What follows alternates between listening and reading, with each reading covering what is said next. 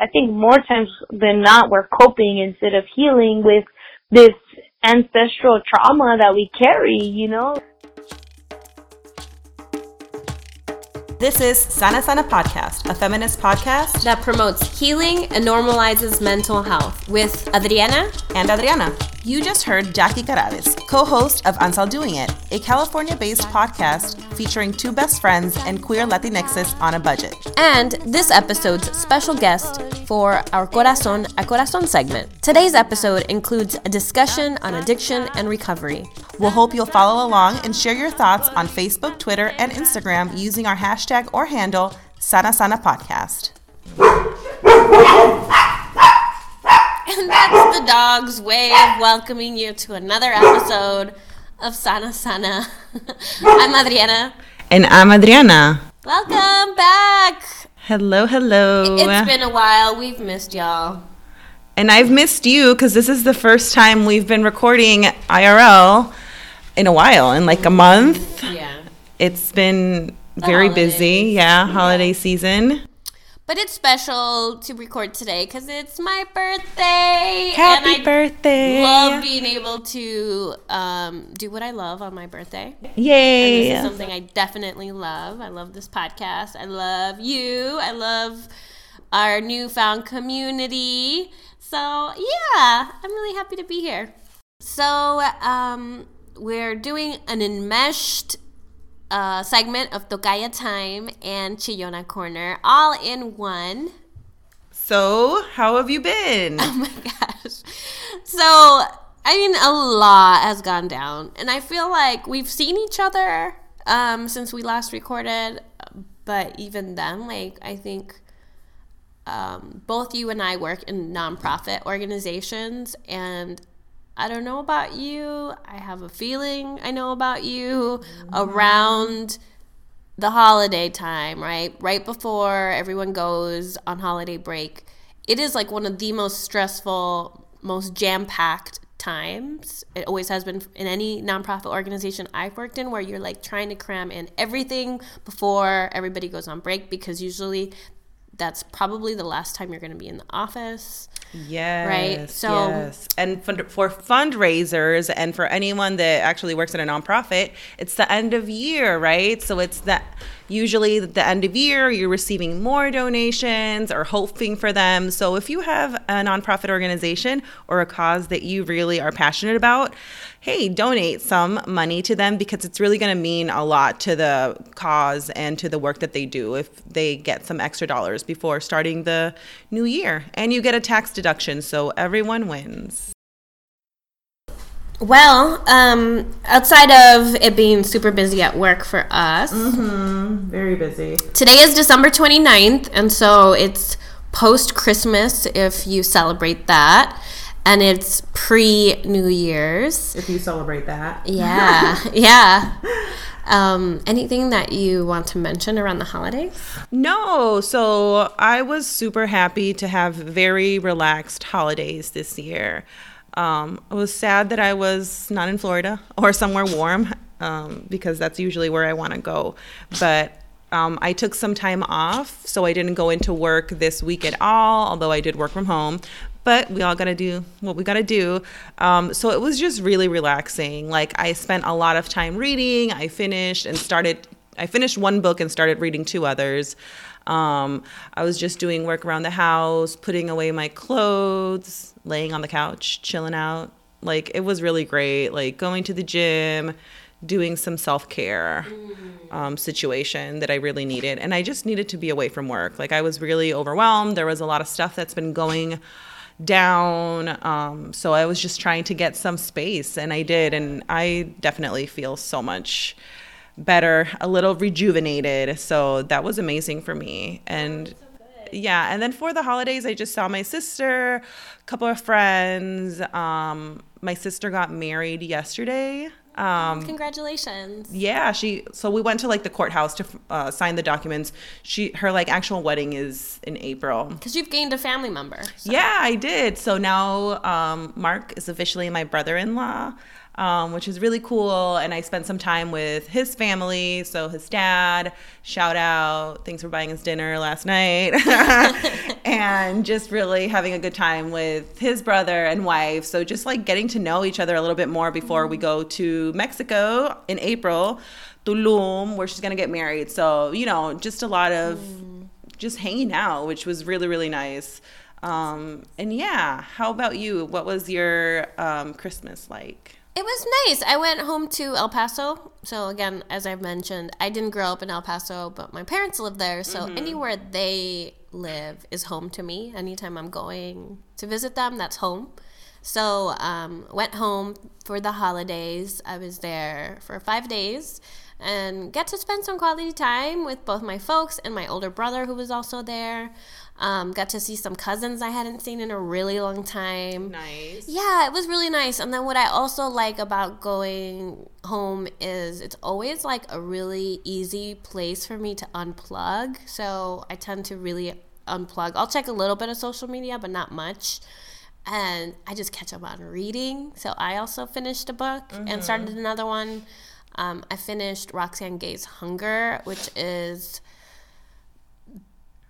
it is heartbreakingly beautiful. I mean, I can go totally into that. I still haven't read that. Yeah, it's it's so good um, in terms of like the ideas that she brings to the table and just such a necessary narrative. Um, but yeah, it was just really good just to like relax and read and catch up on some movies and just spend quality time with my parents and my brother. It was really nice. And so, you know, I know that we've talked about this in the past that uh, holidays sometimes uh, can be a really difficult time for some people. Um, and I just definitely wanted to mention that it was a little difficult for me. Um, I got. Um, I mean, obviously, I was away from most of my family, so that was hard. But then I got a text message from my uncle in Florida pertaining to my mom, and it was just so rude. It was something that my mom was going through, which we already know. Like, she has, you know, some challenges, and he was just really it was just unfortunate the way that he was trying to communicate with myself and my sisters and and my brother actually. So he sent us a group tech a group text. And i was just like man like this is definitely not what we're trying to read at like nine o'clock at night before christmas. So oh, I was like on Christmas Eve. yeah like around yeah basically. And he was just bas- just blaming us for certain things that my mom is going through. And it was really hard to take a step back from that and just realize that there's nothing really that I could have done and that you know trying to protect myself and put boundaries out there so I did respond as uh, as res- as respectfully as possible but it was it was definitely interesting and just like challenging that I wasn't even with family and this still developed and I was still kind of brought into this like kind of drama. Um, so for those listeners uh, who have tough times during the holidays, during Christmas, um, feel ya. Uh, we're here for you. You're not alone. nope. Um, yeah, so that was definitely that was definitely challenging and hard, but I was really proud of myself of like first of all like standing up for myself and for my siblings and my mom, but then also taking a step back and realizing that that's not going to really put a damper on my mood and it's not going to I'm not going to let it to really affect me in a horrible way like I would have maybe some years ago. So I was I was some proud. I was a little proud. Yeah. Good. It was good. Yeah, that's. I really, um, I really love that you say that. You know, even though it was like a moment that maybe was unexpected, that you definitely didn't let it like overcloud the rest of the week for you because that's super easy to do, especially when it's with family, right? Yeah. So I, I love that you were really like centered and, you know, like just were able to like really ground yourself. It was hard.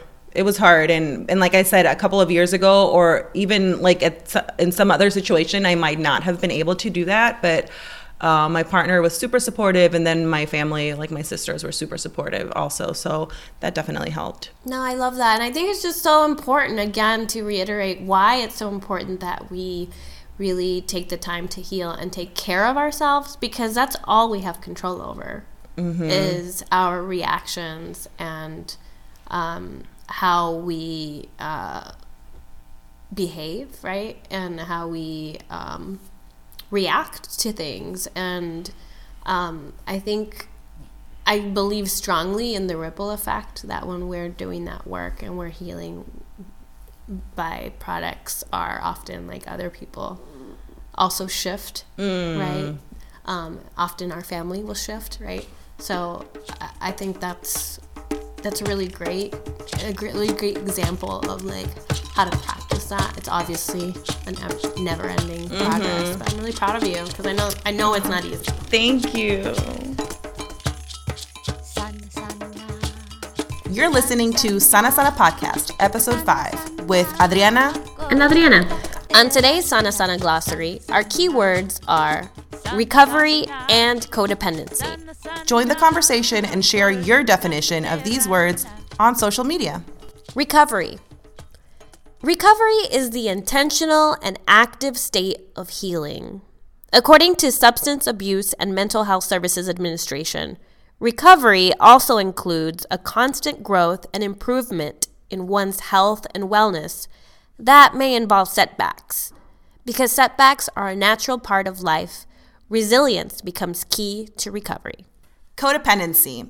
Mental Health America says codependency is an emotional and behavioral condition that affects a person's ability to have a healthy, mutually satisfying relationship. Codependent behavior is learned by watching and imitating other family members who display this type of behavior.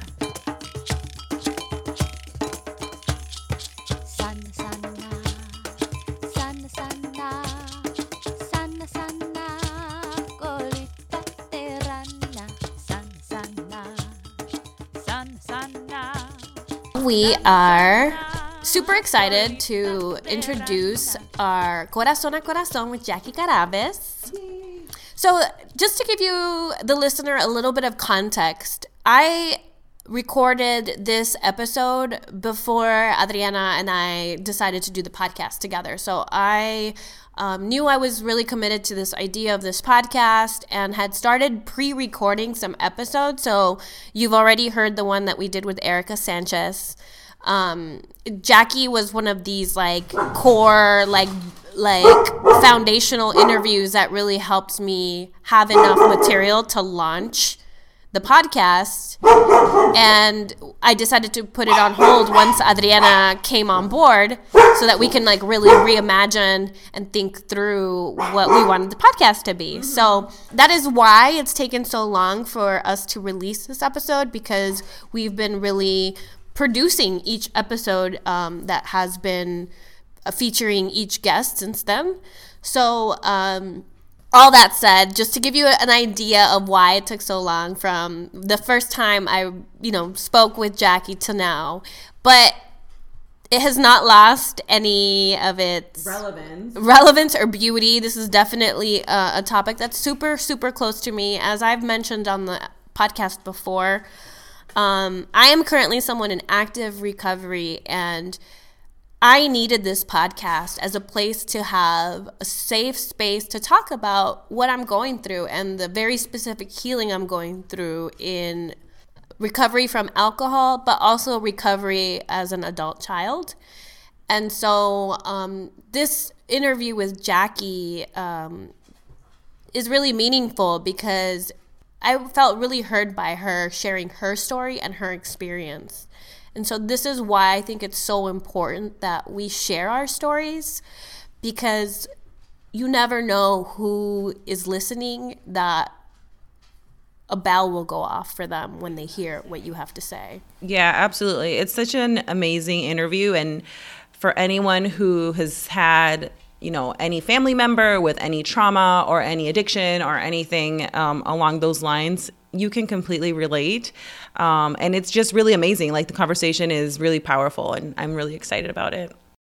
And shout out to you, Tocaya, for all the hard work you put into editing. We edit all of our interviews for clarity and condensity, um, but we try to keep them as uh, authentic to the original context as possible. So Jackie and I had we were having a ball. I was having a ball in this interview. So it, it's a very long interview that we had to make some heartbreaking decisions to cut. Um, but we're also excited because I think part of what we've cut we're gonna bring back in future episodes. So stay tuned. And without a further ado, um, here is Jackie Carabes from Anzal Doing It in her own words.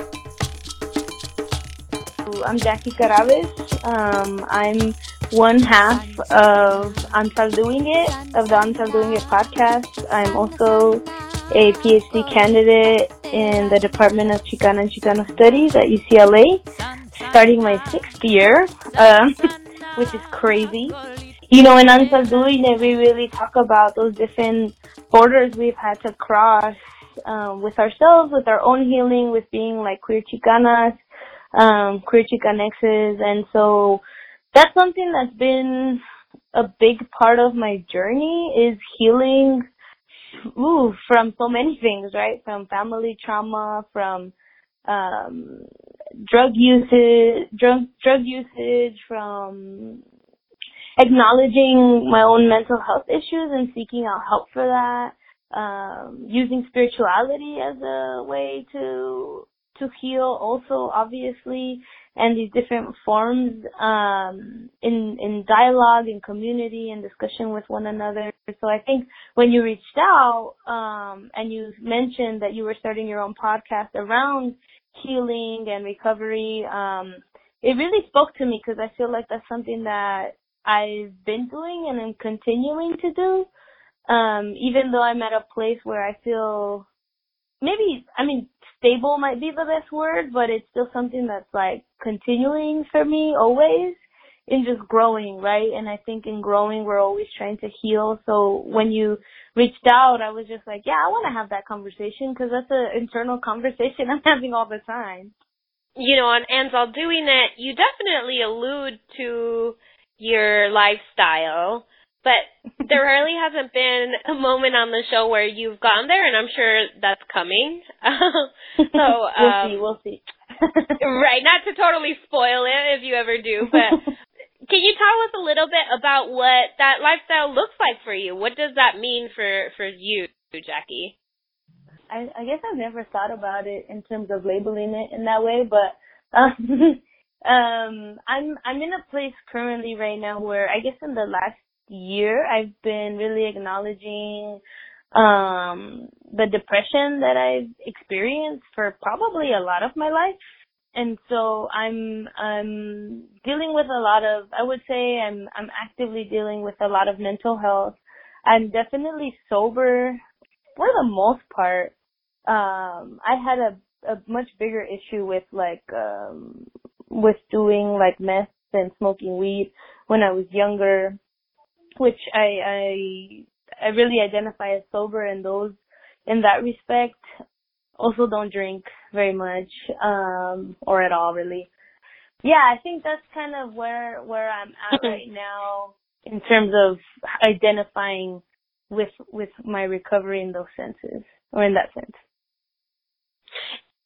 The reason I ask is because um, there are so many different uh, ways to remove substances from our lives and some people do it you know in moderation and some people have to mm-hmm. take more of an a- abstinence based approach and so mm-hmm. I didn't want to make any assumptions since we really hadn't talked about it so that's why I yeah, wanted yeah, to yeah. make sure to, a- to ask oh yeah yeah and, I mean I don't want to say like I'm sober and I just cut it all off one day that was a that was a process right um, no yeah ditto mhm yeah. Yeah. and I actually want to ask you about the process, but before we get into that journey, do you want to talk a little bit about like how how you how you even started thinking about removing those habits from your life? Yeah. So, um it might be helpful just to give you context of kind of like where I was when I started abusing. I think if you've listened to Anzal doing it, you know that um you might know a little bit of my story in terms of like I grew up with a single mom. Um, my dad left when I was like 18 months old. I'm the youngest of three, and um, my dad was actually a heroin addict, cokehead, alcoholic, all of the above right? And so growing up, I also saw my uh, my middle brother going through, you know, kind of following in that path. And so for me, I think as a teenager, as a younger person, I really saw those things like drugs and alcohol specifically like as things that I that were bad and not just bad because of what they did to the pe- these people but almost like internalize I I internalized that as something that I would that I would never do or want to do because I saw what it was doing to my family essentially, right? And then in high school, all my friends kind of started smoking and, um, you know, growing up in LA, in California, it's like very normal. So, um, all my friends were smoking and like I wasn't really into that because I still kind of held that almost anger or resentment towards, um, weed and, and drugs in general. And so I was kind of a, you know, a little mm-hmm. square, just worried about doing good in school and, and, you know, not causing any, any problems or not causing any ruckus ever. Um, and so it wasn't actually until I was like a C, no, a junior in high school when I think I, I was, I was already out at this point, right? I already identified as like queer um, I think at that time mm-hmm. like bisexual and I was I was in my first relationship. All of my friends were already doing drugs, right? Like mostly just weed, I think at that point. Um, I was in my first relationship like around 10th grade with a woman. And then after about a year or so, we ended up breaking up, right? And, you know, like any heartbroken teenager, right? I and obviously dealing with this other trauma that was really heavy from home and domestic violence and all those different things. Like I was really looking to this person. I think um as a way to like save me from myself or from my reality and so when that didn't mm, that relationship didn't work out and it kind of ended in a really shitty way where I like found out they were cheating on me with my friend and like you know, it was just like worst case scenario kind of thing. And you're already mm-hmm. going through a lot of shit as a teenager and and hormones and all of that, and so like for it sure, was, it was yeah. it was really difficult, you know, and it it broke me. I think that was I can really pinpoint that as a moment if my heart wasn't already broken from just like life um that was when I there was a, definitely some soul shattering that happened, and so um to be dramatic, but that's how it felt, you know. And I remember that was a huge turning point for me because because of the fact that I sought out my own validation, my own worth in other people, right? And I particularly had this person on a pedestal, and that would also dictate my future relationships. up until recently. but um it it was a turning point for me because at that point I stopped giving a shit about everything. Um I almost I don't want to say I gave up on myself because I don't think I actually did. I still, you know, I was still moving forward in my life, but I think I stopped giving a fuck about a lot of things. And that's kind of when I started, I was kind of like really, I used to be really adamant about like being like, no, I'm not going to tamper with shit or, or, or try drugs, even though all my friends are doing it. But then after that, um, I was kind of like, fuck it, you know? And at that time, my, a lot of my friends in my circle, in like the, in, in the different circles I was in too, um, they were all starting to do meth. Um, so I think I, I want to say I tried meth probably before I even tried weed. And so shortly after, you know, my friends were with me and they were just like, you know, are you sure you want to do this? Like, you've been like holding out and like, you know, we don't want to peer pressure you. And I was like, no, you're not peer pressuring me. This is my decision. Like, this is what I want. And sure enough, I remember doing my first line like in the back of my friend's car in the back of my mom's apartment. Um and then I didn't stop for like 2 years. And then at that point, you know, I I, I that was like the end of my junior year. So that was all of my senior year doing lines, doing lines at school, like all the time, smoking weed here and there. Um I got to college and there was a lot of drugs there too. So I had stopped a little bit. Maybe I was like, oh, I'm going to college. Maybe I should calm down. But I didn't. I, I found friends who were down to do what I was doing and, you know, I found meth again and then smoking weed, drinking alcohol and trying other shit like trying E and mushrooms and all this shit, you know? And I think for me, my drug of choice was definitely meth. Um, because it gave me strong sense of a false sense of confidence, right? Because I was just always so quiet and introverted and to myself and shy and, you know, it was like, I was like excruciatingly shy. So when I did meth, I would felt like I could be this person that I could never be sober, right? Like, this super confident person, outgoing person, kind of I don't give a fuck person that I always wanted to be, but like didn't know how to do that. And so that's what that drug allowed me to do, and which is why I I, I did it. In addition to that, it also like I had a lot of body image issues, so and I was also a nerd, so in one aspect, you know, or like you know going through school, it it allowed me to study all night long because I didn't have to sleep and mm. and also with my body image issues it made sure that I it allowed me to not eat so I would stay super super super thin. It kind of met all of these needs for me in these really fucked up ways. um yeah that I yeah. that I wanted it to.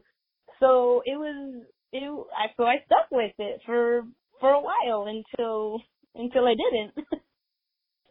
So the other thing that I really love that you're talking about and hitting on is this idea that like there's so many reasons why we might turn to something in the first place, right? Some external mm-hmm. substance in the first place, but but how like even when we talk about intersectionality, it it applies even here, right? So it's it wasn't oh, yeah. just, you know all these issues that you're talking about, they're all like all tied together, you know, mm-hmm. uh, you having to, you know, navigate your queerness, your your upbringing, like that's all mm-hmm. mixed up. It's not just like, mm-hmm. oh, I had body image issues and, and that's what ha- you know, I was trying to no, get not skinny or yeah. whatever, right? It's just like all Mm-hmm. this stuff, which I think is like a really un one of the things that I find frustrating is we rarely really talk about how like complex it is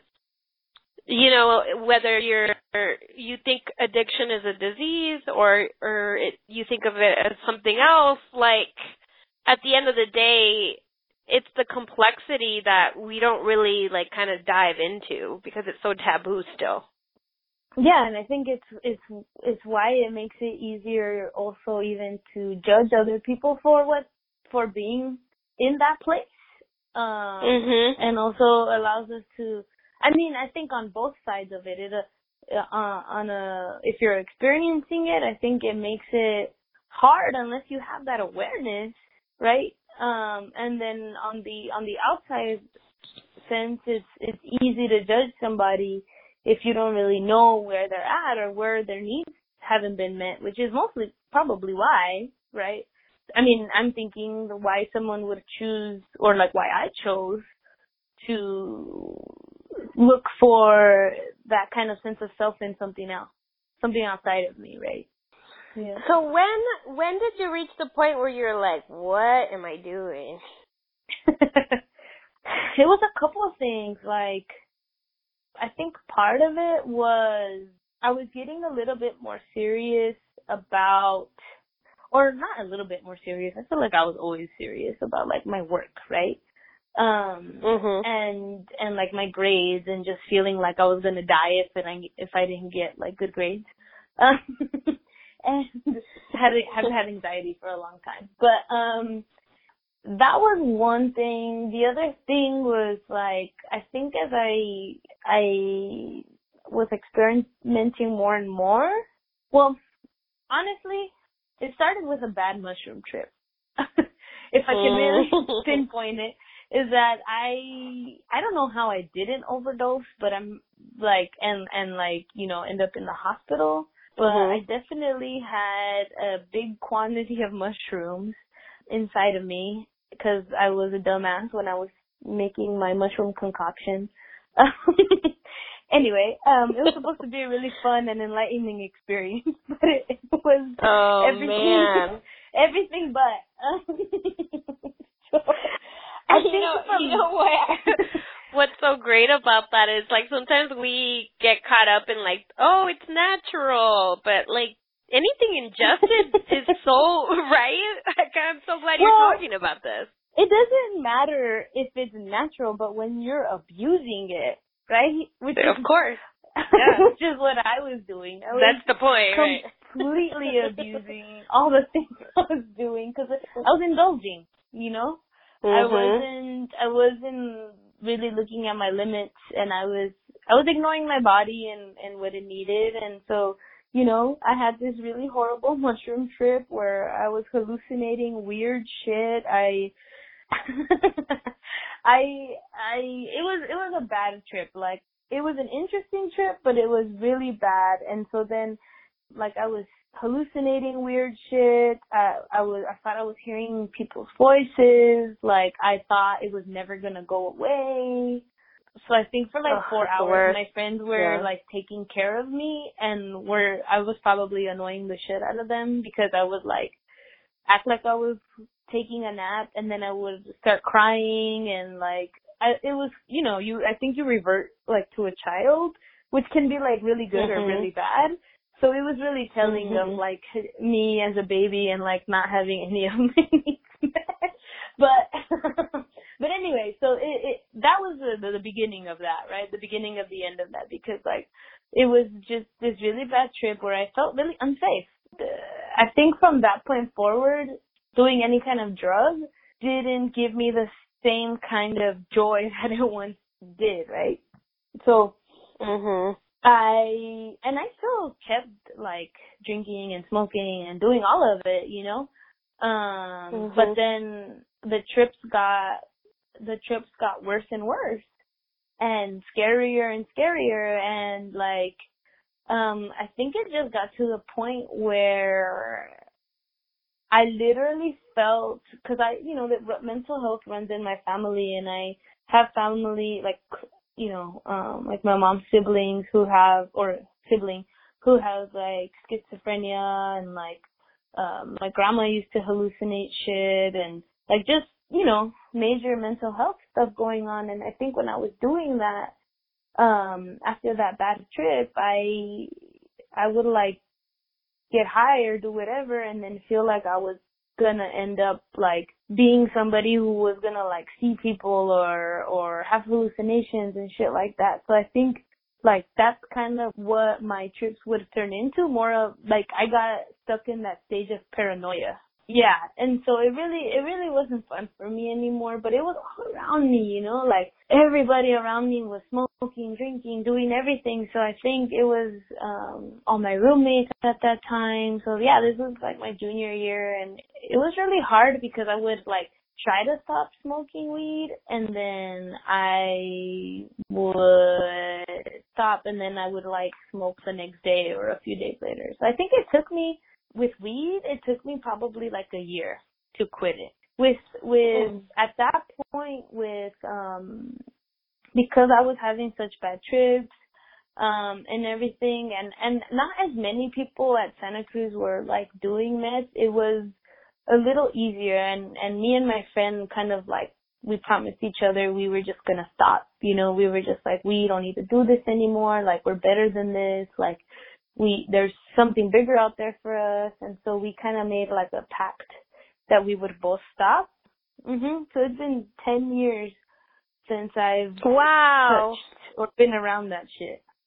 Weed what took a like a year but then alcohol i didn't mm-hmm. stop drinking in like until about two years ago. I mean i calmed it down over mm-hmm. time but i don't i abuse alcohol in a different way.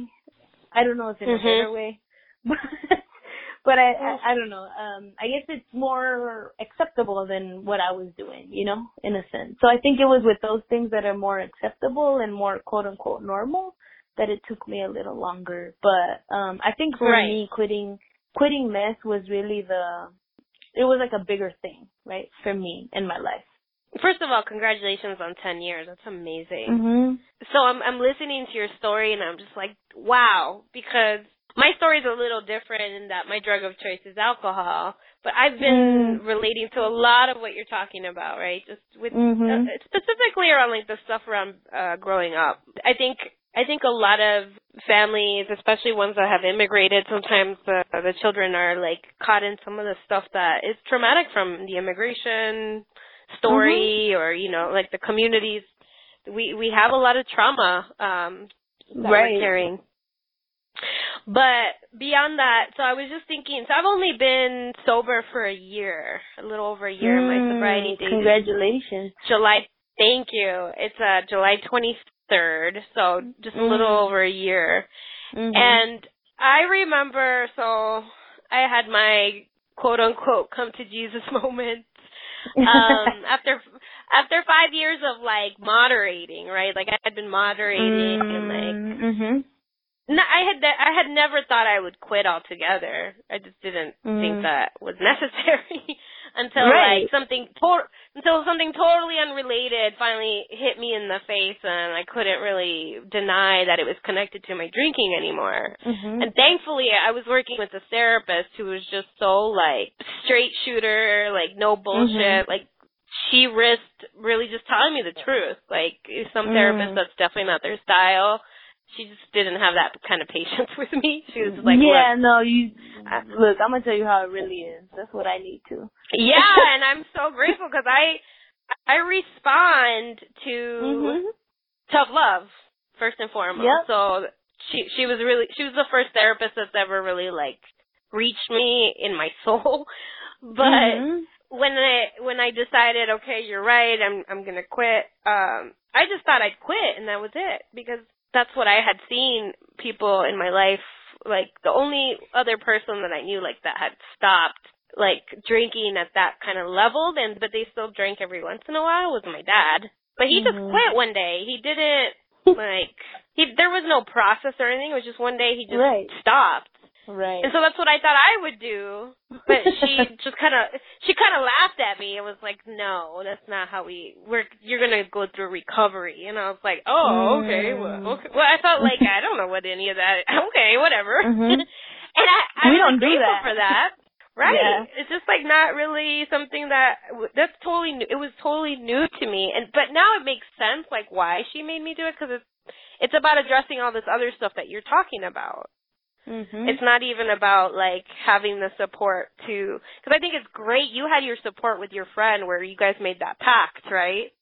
So this this for me my recovery hasn't been so much about like building the support to not want to drink again. It's more about okay, now let's address all this other stuff that Right. you've been avoiding, Uh-huh. that you've been that you've been running away from, Yep. right? Yep, that that yep. that's that's what you've been Mhm. using your drug of choice for.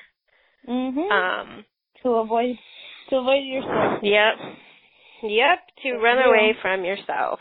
Mhm. when you were kind of at the height of your usage, were, was anyone in your life like talking to you about it?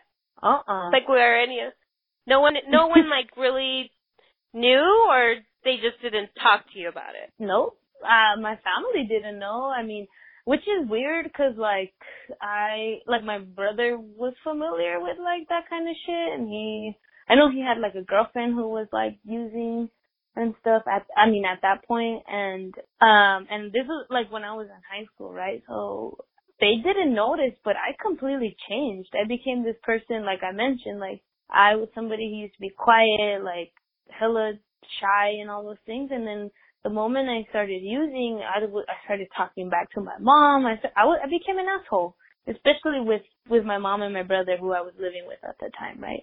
Not with my friends, but with my mom and brother. So I became, yeah, I have no better word than to say I was an asshole.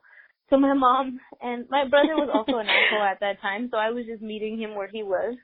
Um, and I don't know how they didn't like know or or call me out on it because like I was I had like bags under my eyes. I would never sleep. I was skinny as Oh. fuck. Like I look at pictures now and I'm like, damn, I look fucking out of it. You know, like it's so obvious. But Mhm. you know, I, I I mean, my mom never used drugs, so I mean, she only saw my dad when he was like fucked up. But I think I don't think she like really knew because I was still doing well. I wasn't fucking up. I still was applying for college. I got into college. You Yeah. know, I I You were I super functional, yeah. Mhm. Right. Yes. Yeah, I was super functional and I always have been through all of it. So so no, nobody knew, nobody said anything to me. Even my friends that I was with didn't like fucking around with, like or doing that shit with, like didn't. I mean, they didn't say anything to me because they were doing it too. So so I never Right. had to deal. I never had to really deal with kind of that part of it. And I would say that I was pretty fortunate in the sense that like I guess I'm glad I didn't have to go through that in in the sense of like putting my mom through that is particularly and I don't know how me and my friend were just like, okay, we're gonna stop. And then, I mean, it took a while to get to that point, but once we did, it just, it happened, you know? Mhm. So, yeah, no, but I never had to like, I think my mom Yeah. was more like, you should stop drinking at some point, but that was like later when I would just act a fool. Um, even though sometimes I would do it at home, it wasn't like, you know, I wasn't trying to get caught either. Yeah, no, I mean, oh my gosh. I'm so I'm so glad we're talking about this within the context of the podcast because even in my recovery spaces, so like I go to AA for example, there Mhm. aren't the the meetings I go to there aren't a lot of like Latinxes um Mm. every once in a while my my parents live in El Paso cuz they're from Juarez. Mm. Mhm. So when I go visit them, I go to AA meetings in El Paso, and it's awesome because everybody there is Latino or Right. Latinx, Right. you know. Right. Uh, but I'm not from that community, so like I haven't really been able to form like a bond with anyone. Mm. Mhm. So I haven't been able to have these conversations, and now I'm like, there are more questions. Like, is there a link between Mexicans and like how hardworking and like just like our almost like our sense of drive in that we're so functional in our abuse or in our addiction of some right because i i've had very similar like my parents had no idea that i had a problem with Mm. alcohol until i told them i actually came Mm. clean to them and only Mm. because i'm trying to live a like more honest life i had all growing up i was the master of like being la niña buena right Right. like my whole life that was like I was the good one because my older brother and sister were really good at being the rebellious ones and I I didn't want to hurt my parents. mhm. And so I instead of being now I understand they were just being honest and they were just being teenagers. Where I was Right. scared to be myself that like I hid that and prepared Mhm. me for when I started abusing alcohol, like I was able to really live this double life. And I was so good at double life, I fooled myself even. Mhm. Like oh yeah. I wouldn't have called myself an alcoholic. I don't even know Mhm. now, like I have all these like concepts of what alcoholism is and so that's why it's so hard to like have those conversations in our community because I think if we started to define it, people would realize like, oh shit, this whole society is alcoholic. yes. or yeah. you know, Yeah. addicted or whatever, and that that's what makes it uncomfortable. So it's a lot Mhm. easier to focus on the people that are sober or aren't doing it. Like, oh, there's something wrong with them. Handle that poison. right. you know. Yeah. You know. Um. Yep. So it just is like really affirming to hear almost like. Even though we have different drugs of choice, it's, there's so much similarity. I could definitely hear my story in uh, in your story in that. What you're Yeah. saying is really important because I think that's the thing that we're. I, I mean, I don't know if it's because we're Mexican. I I know like I mean because this happens across communities, especially communities of color, right? Like who experience all of this trauma and then And then they don't have the language, right? Like you were saying, like we don't have the language to know or to identify what's actually happening or what this really is, right? Because we're just trying to like heal or cope with, I think more times than not, we're coping instead of healing with this ancestral trauma that we carry, you know, like from colonization and from like growing up and like all of these different things have been like Mm-hmm. a lot of the times Mhm. we're coping and then we don't know that what we're doing is even damaging to us, right? Cuz I remember a few years ago even, right? Like like I knew my dad was an alcoholic, I knew my brother was an alcoholic, I knew I had struggled with this and this was a few years ago like uh that I started reading like AA literature um I think it was around the time when I stopped actually drinking, right? Like I was like, I don't know if I'm an Mhm. alcoholic, but I've you know, I was going I was getting out of a codependent relationship, which then I read this book don't know what it's called right now, but it was about codependency and then understanding that codependency sh- like stems from or the root of it is taking care of somebody who has addiction, right? Or or something like that and it blew my Mhm. mind and so I started looking into that and then I started yeah, because I got out of this codependent relationship, and then where at I think towards the end of it, drinking be, had become a problem, and I started reading all this literature, and I was like, oh my gosh, I was like, what the fuck? Like this is what being an alcoholic is like. Yeah. Like you know, I Yep. I saw it in myself. I saw it in obviously in my brother. I saw it in people that I didn't think would be categorized in that way. But then it made sense, right? And I think, like I said before, like drinking and weed, especially those two, and even smoking cigarettes, because I also quit smoking cigarettes at, at some point. All of those Mhm. are so normalized as being things Right. that like you have fun with and you enjoy, but then where's that borderline between are you using it recreationally or are you using it to cope with your daily reality, right? And so it's it, it really does have to do with this I mean, even within our communities, like communities of color or even our like the Mexican community, like therapy and mental health is like such a taboo thing, right? Like we are all Mhm. about hustling and and you know, you like I think it's so normal even too, like alcoholism in our families that we work hard, we hustle hard, and then we drink just as hard on the weekends and weeknight weeknights or something, you know? Yeah. And Yeah. and not really acknowledging like what it is or or calling it what it is, más bien. I think we get really like tied to this notion that you have to have like really hit fucking bottom in order for you to stop. Mhm. Right? And um I really want to push back on that because you don't have to be clinically depressed to suffer from depression Right. or to have like episodes of depression. So Right. like why are you going Right. to wait till like if you can if you can spot or you can you can like know like hey just if you remove this things are going to Mhm. get better. Like I feel like Mhm. a lot of people want to wait till it gets till like the physiologically like physiologically addicted part. Mhm. So I just kind of want to Mhm. push back on that notion because I think people feel safe in that, like, oh, for me it was never that bad, right? Like, there's like this game of comparison, like, when you talk about like when you decided to remove it, uh, your your substances from your life. This is Sana Sana Podcast, a feminist podcast, that promotes healing and normalizes mental health with Adriana. and Adriana. We're talking with Jackie Carabes, co host of the podcast Anzal Doing It.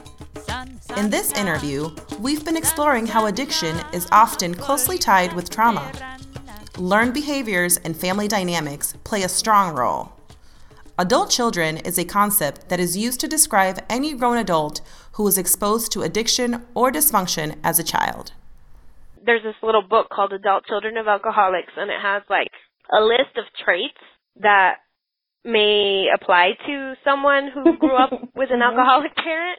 Mhm. But it also applies it also applies to people who grew up in dysfunctional homes. It's the same. Mhm. They're Mhm. they're the same traits.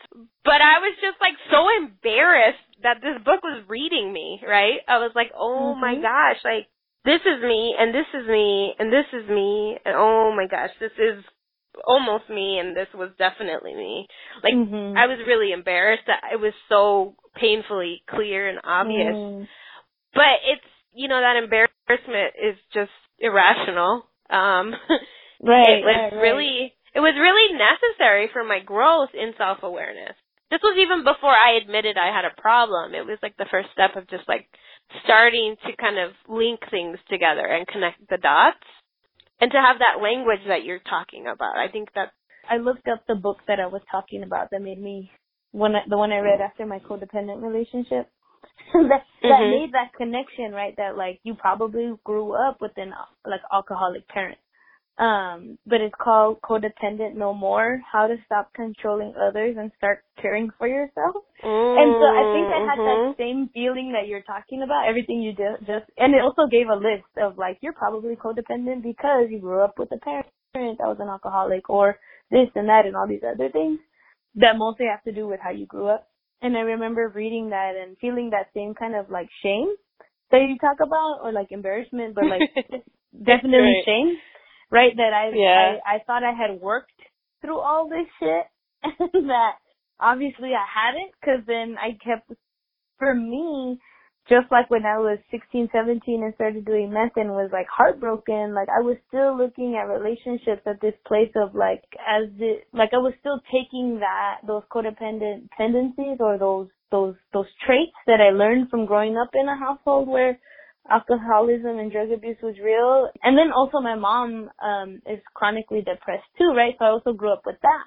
And so then taking this and like. I thought I had been doing all this work and then getting out of this relationship three years ago and then, and then realizing that like there was still a lot more work to do. It was kind of like a slap in the face, but also like, okay, like I'm just, I'm learning what I need to learn and I just need to move forward, right?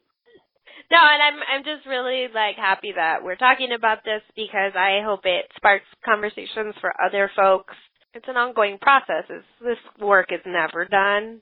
I wanted to add to your prior comment, um, where you were saying about like how sometimes we think it has to get really bad before we do anything, but I, I agree, it, it it doesn't. But I think that, and I'm learning this now, and this is why now in the last year I'm acknowledging that I've had depression, right? Because I think we often, especially as I want to say it's a very well, I don't know um I think it is a very gender thing, right? Where when we're socialized as women, especially we're not supposed to like yes, we're it's okay for us to be emotional, but we're we still have to keep being this good type of girl, good woman, good daughter, all these things and care for other people.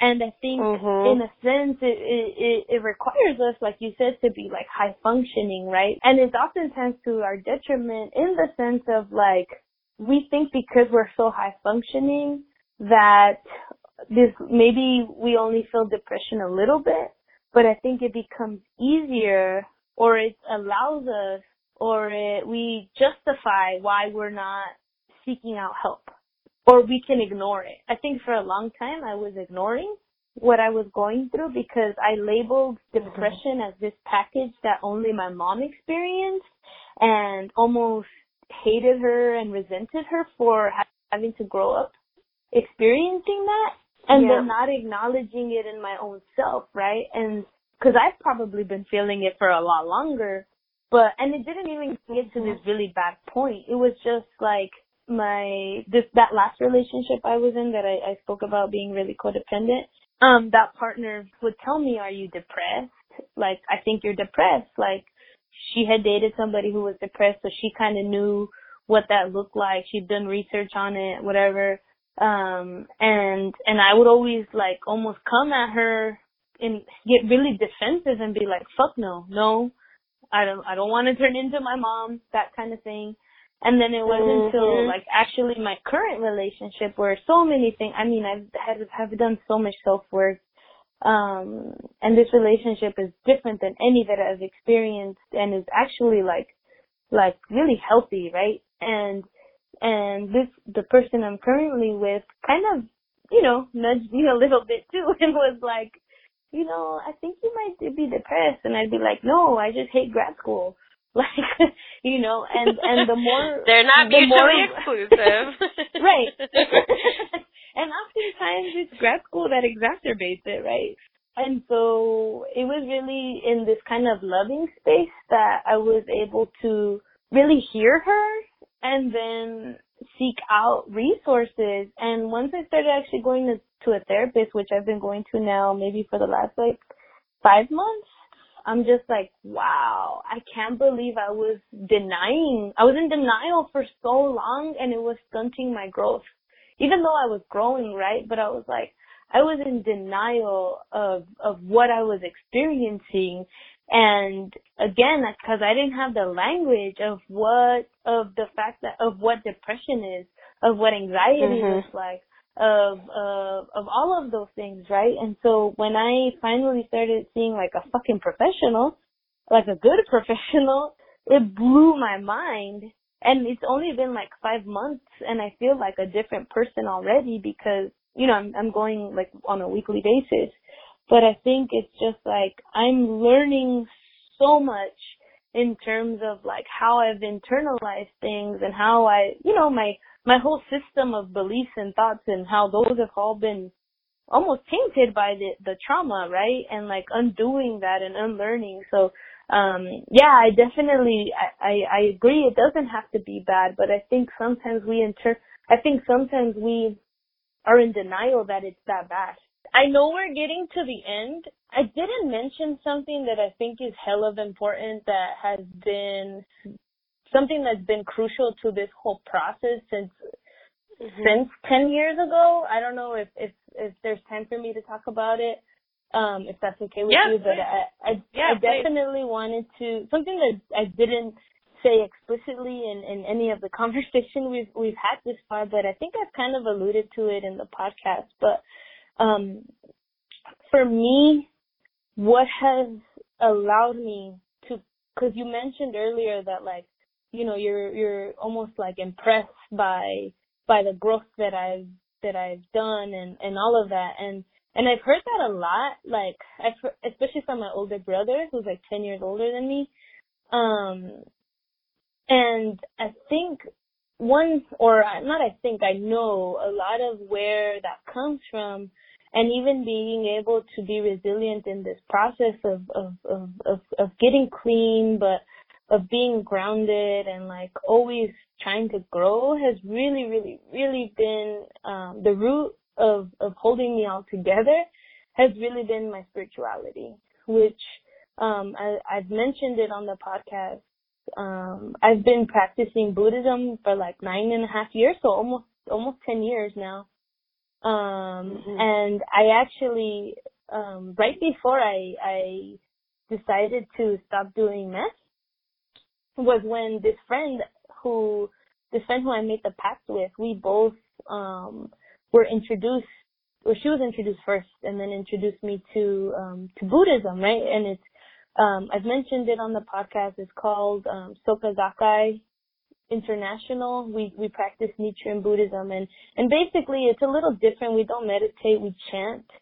Um and chanting is is kind of something you do it's like a prayer, right? It's like morning prayer and evening prayer, but essentially what's behind it is that, or, you know, we chant Nam Myoho Renge Kyo, and it means, what that means is basically the name of the universal law of cause and effect. And so every time you chant, essentially, you're, you're locking into the wisdom and the rhythm of the universe. And so, uh, when we chant or when we pray, right, essentially we're we're getting on the same vibration as the universe and we're also simultaneously um, tapping into our greatest good and our greatest wisdom, right? And so I think, or I know for me, a, a lot of my, my, my growth and wisdom and my reflection and like my awareness and clarity has really come from having that consistency, right? And, and it's different for everybody, but I just wanted really to acknowledge that for me, that has been something that has been my, allowed me to be, to have a backbone and to really thrive through all of this, you know, and I think that has given me the strength and the wisdom and the courage to face myself because this practice really is, it's not about chanting and hoping that the universe saves you, but it's really to tapping into your own greatness and your own power. And part of that is, is to face your life, which is not a concept that I ever had prior to 10 years ago, you know? And so I think for me that, that that has been something that has taken me through all of this, these things and that has allowed me to, to face all of these things, call these things what they are, and then be on the right path to, to become my best self. So I really wanted to like acknowledge that and acknowledge the, the, the role that really spirituality has played in this and like has, a, which has allowed me to like stay grounded and to stay really like on this path of, of, of becoming happy and becoming my, my best self.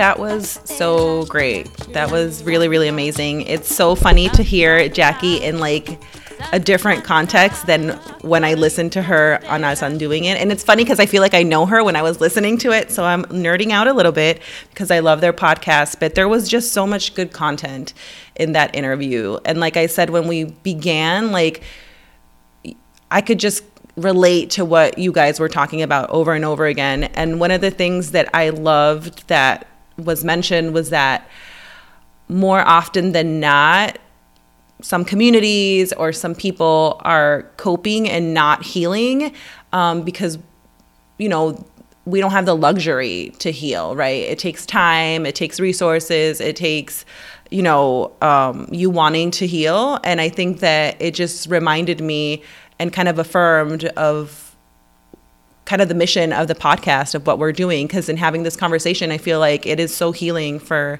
me as we um, just create this podcast. So i hope that it was um, special for those listeners. Um, and yeah thank you so much jackie and you Tokaya, for um, doing this amazing interview. Thank you. Um, i think the only thing i will add is that uh, we've talked about this offline right? And i think it's important that i, I talk about it in that when I share my story, um, I think it's really important for me to do that because it's scary and it's about breaking through this whole idea of um, like really toxic and dysfunctional perfectionism that I've clung onto for a very long time, which enabled me to um, not to, to be in denial. It enabled me to be in denial about um, my problem with alcohol, but also like this deeper problem that I wasn't addressing um, for the majority of my life, right? So um, I think I have to really push myself to be honest and authentic in as many spaces as possible. And that work is incredibly hard. And what makes it incredibly difficult and tricky is um, what that looks like in relation to other people, right? So I have a really hard time talking about my experience because I really want to keep it within my story and my experience. But sometimes that includes people we love and care deeply about. And so I'm still struggling with how do I talk about my experience without um, implicating other people or like um, uh, telling their story, you know? And I have friends that we've had similar conversations around like what's going on with like their family or different family members or like uh, a partner or um, someone just you know a close person in their life and how that affects them right so i struggle with that i'm i'm not quite there yet but i want to start that conversation here mm-hmm. around like how do i talk about being an adult child right um, what does that mean and and I do commit to having a show where we go deeper into that. But I just wanted to like put that out there because I'm struggling with it, and um, I just want to own that. I don't know what that looks like yet, but I I am incredibly grateful for everything my family has given me, all of the the beauty, the joy, the resilience.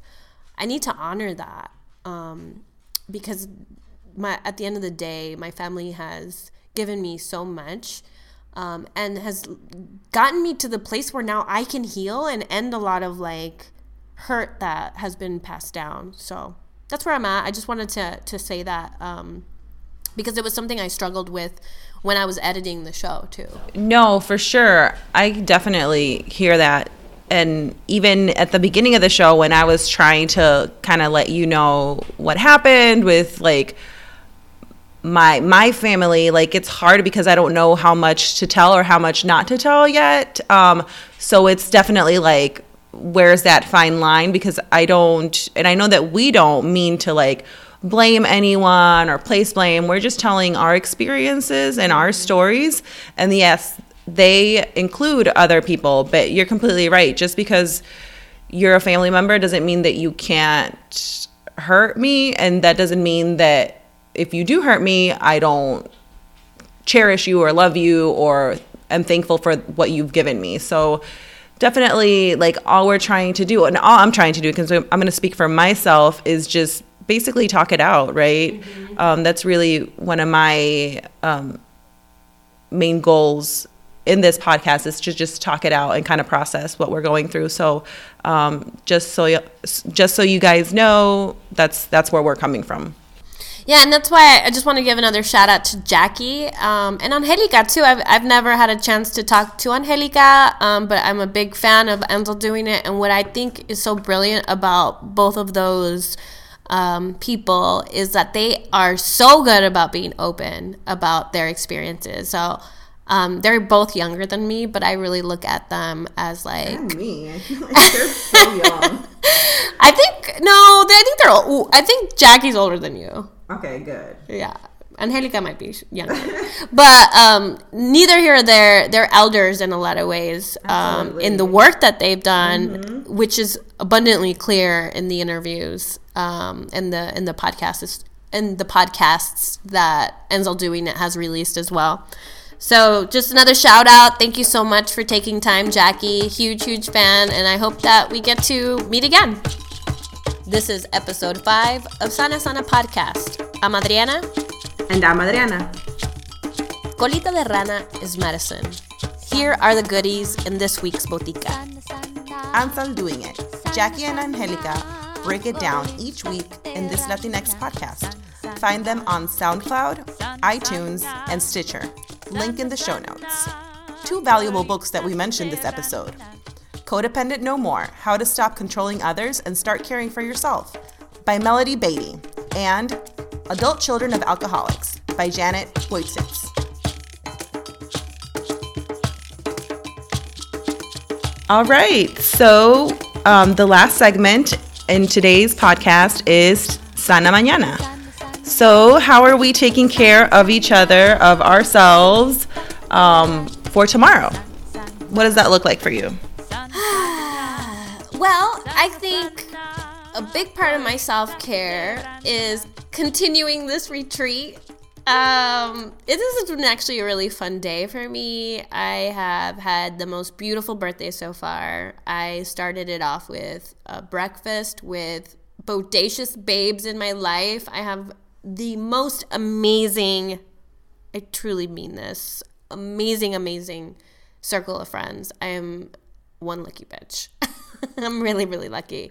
So yes. I had a, a good breakfast start. And then now I'm here in the Full Circle Collective's studio space with you, Tokaya, and we're hanging out for probably another three more hours. So that's actually self care for me. Um, I do plan to have dinner tonight with a friend and just like do a lot of journaling into the new year. Mm. So my birthday is always a new year for me and it's appropriate because it's only a couple days away from the calendar new year, right? Love so it. the whole like reflection around where I'm at in this time of my life, in my 38th revolution around the sun, right? Beginning that journey. Um, it just always brings up so many feels around this time of the year, not just because it's my birthday, but the new year is very special to me. And I'm ending my first full calendar year as a sober person. So this is my second sober birthday. Um, and it's just, yeah, it is just such a gift. It is. It is such a gift. Sobriety has been one of the most amazing and continues to be one of the most amazing, difficult, wonderful, beautiful times of my life. So, yeah, that's how I'm taking care of myself. I love it. Um, so one of the things that I did, um, which was really really cool, um, was that I was invited to a vision boarding session um, by a friend, um, and it was kind of. Uh, reserved for women of color. It was a small group. I was lucky enough to be invited, and it was just amazing. Like, it was so great to be in a space like that uh, and share kind of my intentions and goals and my vision board with some awesome ladies. And um, so, my vision board um, had a lot of, you know, feminist agenda stuff, had a lot about being healthy, self care um, it literally had the word me and hearts all over it. Um, so it was pretty hilarious. It's great. And it also had something uh, like a quote that said, that I got from a magazine or something that said, imperfection is where it's at. Um, and that's like right there. So there's just a lot of like really inspiring kind of um, goal setting stuff that I did that day. And now I have it in my little closet so I can look at it every day for the next year because um, I am really focused on just continuing taking care of myself uh, and really focus on me and what is it that I need to continue growing and to become a better person and to become, you know, the better version of me right now that I can. Um, so I'll see if I take a picture and I can like yeah. link it somewhere. Um, I completely. Yes, we have a new Instagram. That's also how I take care of myself, I guess, by Instagramming. Yes. So if you all are invited, or it would be a great thing for you to do with your friends um, to do like a little vision boarding session. I completely. Visualization is so powerful. Yeah, it was. And it was the first time I did it. Um, and there was cheese and wine, and it was just amazing. So definitely suggest it, do it. And it's. It, it was really inspiring. So I'm glad I did it. Um, thank you, Ariana, for inviting me. That's so Loved great. It. I love that it's your first. I um I'm I usually do a vision board party with uh, like a the same group of friends and we've been doing it now this year will this in 2018 it'll be year 6 wow. So it's, really cool. it's cool to see like how a lot of like their manifestation has come to be. Yeah. And even my own like and, it's been amazing. and i think it's really cool having the same people come every year because then you can really see either like progress or challenges and kind of talk about it. I love that. Yeah. I mean, we always have new people join every year too, but like the same core has been going to it every year, so it's, it's really great. I loved it. Um, so yeah, vision boarding is where it's at. Yeah, thanks for sharing that. well, I guess that wraps up episode five. We've made it. We have listeners and Sana Sana community. Please let us know how you're taking care of yourself. Um, comments, questions, concerns, feedback. You know where to find us. Sana mañana. Sana mañana. Thank you for tuning in to another episode of Sana Sana Podcast, written and co hosted by Adriana and Adriana. Our theme song is by Alina Celeste. Our cover art features a photograph by Tanto Jensen. Join the conversation. Follow Sana Sana on Twitter at, at Sana Sana Podcast or send us love letters to sanasanapodcast at gmail.com. Sana Sana is a Despierta production and is recorded at Full Circle Collective in the Bridgeport Art Center in Chicago, Illinois. To learn more about Full Circle, visit fullcirclecollective.space.